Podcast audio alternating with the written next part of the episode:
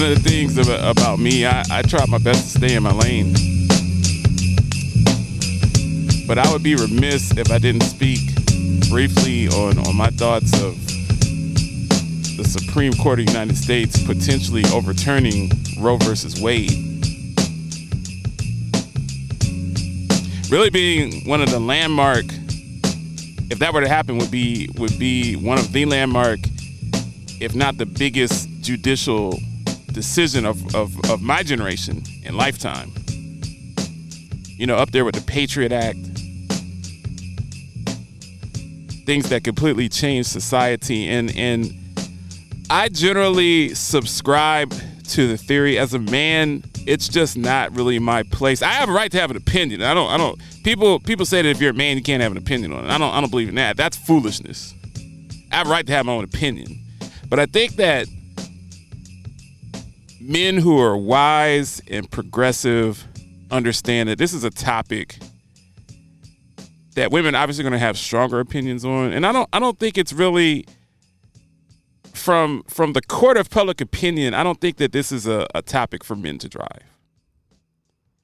I don't think it's a topic for me to be the driver on. Now there are men on the Supreme Court and there are men in the legal system. And once again, that's the other extreme. That it should just be a panel of, of 25 women that, that make that call. And I don't I don't believe that either. That's not consistent with the judicial system in the United States. I think that you appoint judges are appointed, judges are voted in, and you have all the way to to the Supreme Court, which is a lifetime appointment and in a perfect world you have a you have a good balance between conservative liberal men women. It's not just a bunch of middle-aged caucasian men. And i feel like we're moving in the right direction on appointments. And even at the lower level you have you have more circuit court judges and, and everything that funnels all the way up to the scotus. You want to have more diversity and inclusion and we need that in the United States of America. United States of America, whether you like it or not, there are more women in the country and it's becoming more more black and brown. Really more brown. But of course, I have my own personal opinions on, on Roe versus Wade. And I'm not really going to to, to pontificate on that. I, I think that I understand conceptually people that have traditional Judeo Christian beliefs and think abortion is wrong. And I also understand that women feel that it's it's their right to make a choice and that their body should not be dictated to or, or, or decisions on, on them should not be made in courts, specifically by men. I understand both sides of the coin. And although I have my own personal beliefs and and I get that, that there's it's not just as black and white. There, there's some states that are that are stating that uh, regardless of what the Supreme Court does, they they will they would continue to to keep abortion legal. But there's some states that are more conservative. They've been wanting to get Roe v. Wade overturned for many many years.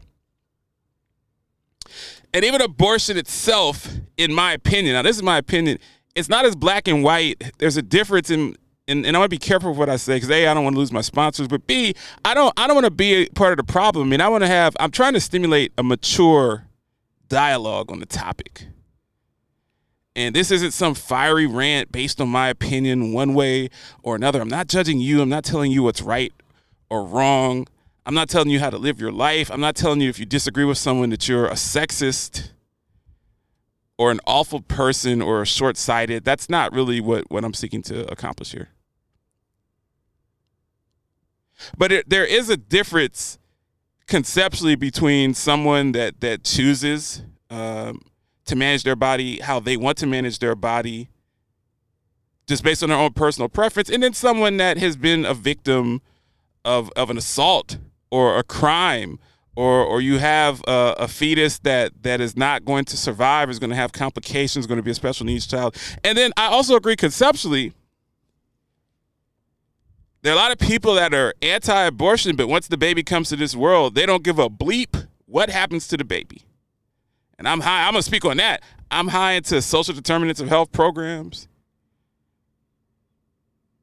food programs, Medicare, Medicaid, needs of elderly, needs of poor. I've been heavily involved in CHIP programs, heavily involved with WIC and, and programs that, that are used to support toddlers and young children. And, and sometimes they're they're at times people can rip, they get on the evangelical, the the Christians, and say, well, hey, you're anti-abortion because it's inconsistent with your biblical beliefs. However, what happens when the kid is born? Do you feel any obligation or or Christian as as a Christian, do you feel obligated based on your relationship with Christ to help people if they are born into families that that are impoverished? and don't have the opportunities to to have basic needs. I'm not talking about I'm not talking about when the kid turns 16 to get him a Honda Civic. I'm not talking about going to elite schools and universities. I'm talking about water and food and clothing and shelter and basic education and electricity and soap and dental care and health care, stuff like that. So there's some people that are anti-abortion but do not show the same level of uh, concern about the well-being of actual living humans, and that's a that's a legitimate point to make. Whether you like that or not, whether that offends you or not, it's a legitimate point. It's something to at least consider and look at. But I think, because like I said, I don't want to get myself in trouble, and I'm not going to go on in on a, on a I'm not going to get on a, a morale morality soapbox. Hey, I'm not in any position to do that. That's way above my pay grade. That's between you and your personal beliefs and and whatever God you worship it's none of my business, and it's not my place, in my opinion, to dictate what a what anybody should do. That's up to the courts. That's up to the legal system. That's not up to Lance J. But I will say this: elections have consequences, and that's kind of where my focus is. If you are someone that's either on one side or another, I'm not saying that. I'm not saying if you're on the liberal perspective that it's a it's my body, my choice, or you're on the conservative that this is something that's evil and awful. We could have this conversation without people hurling insults at one another and besmirching each other's reputation. Elections have consequences. If you're a conservative, then, then you want to really go hard. You don't want to let Biden get in the White House and I'm not talking about this foolishness about stop the steal and, and the lies. You got to get out and vote because because being able to appoint two or three Supreme Court judges, President Trump made a significant advancement or or de-evolution, depending on your perspective, in, in the Supreme Court. Biden just appointed the first African American woman to the Supreme Court.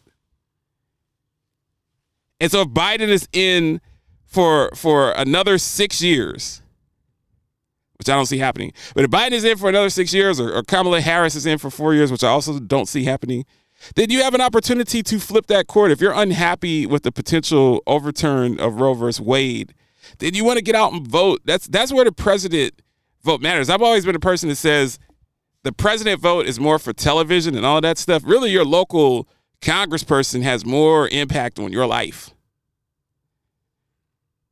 the the mayor, the alderman, the circuit the circuit court judge that if you get hemmed up, if you get caught with a with a couple of ounces of of the sticky icky, you're not going all the way up to the Supreme Court. Like it's gonna be it's gonna be the local legislative and judicial body that either is gonna give you an opportunity to to to make penance for for your transgressions, or they're gonna run wild on you, and you're gonna end up you're gonna end up in jail wearing a football jersey number. But in this particular case, the president in, in these elections, they they really matter. I'm I'm just saying to get out and vote and stump for your cause, whatever that cause is, because I see I see people that are very upset at the concept of of of Roe versus Wade being overturned, and I factually know because I talk to these people, I know that they don't vote and they don't they don't care. They think that voting is stupid. And it's my body, my choice, which which I generally agree with that conceptually. Like I said, I see I see both sides of the coin. I understand how both schools of thought exist and need to coexist. But you gotta you gotta vote for for for the people that that put the butts in the seats that are to support your causes. If you don't vote for that, then you put your life in the hands of somebody else that may not share or support your views. I think that's a missing element in this conversation. Uh, you've got to go out. You've got if you have candidates that that really support whatever your cause is, then you got to go hard for those candidates. You got midterm elections coming up this year, and and I hope that people take that into account. That the elections matter. The people that get in office matter. Short term, long term, they matter because these are the people that you've selected to support you you're their constituents. You're their base. You've got to go hard for your candidates if you want the quote unquote freedoms or want to be able to take things off the books that aren't consistent with your beliefs wherever you're trying to go. You've got to be more than just a passive individual on on on this on this train ride.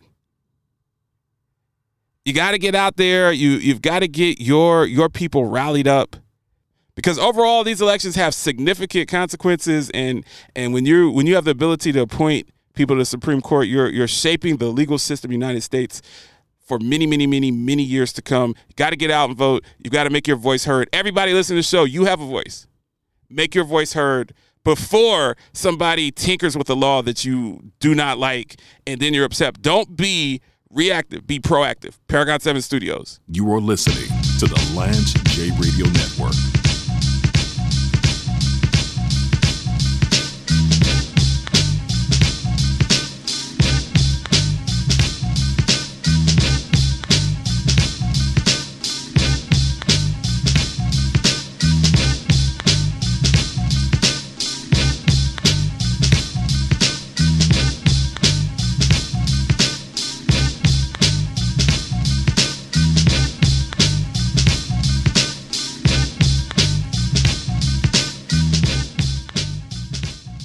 He's a sweet soul, brother. Joining us on the Lance J Radio Network tonight, the one and only Pete Rock, the Chocolate Boy Wonder. My favorite Pete Rock remix is the Jump Around remix Jump Around. and the Public Enemy. I Public, shut, him down. Who do you rock with? That's some of the young bulls that's out in the industry today. Well, I definitely say the whole Griselda click, and then I'll say the TDE click, and, you know, um, you know, you know, J. Cole, Bob, I, s- I- I love you to death, Pete Rock. I love you to death, Pete Rock. And me and Pete Rock supposed to do something as well. Dope. no doubt. bro. Nope. let's get it poppin'. He's a sweet soul, brother, brother, brother. When I'm not doing the health cast, I consult for many startups and ACOs who are new to the healthcare business. Episource serves Medicare, commercial, and Medicaid plans with an experienced risk adjustment team that cares about results and building partnerships.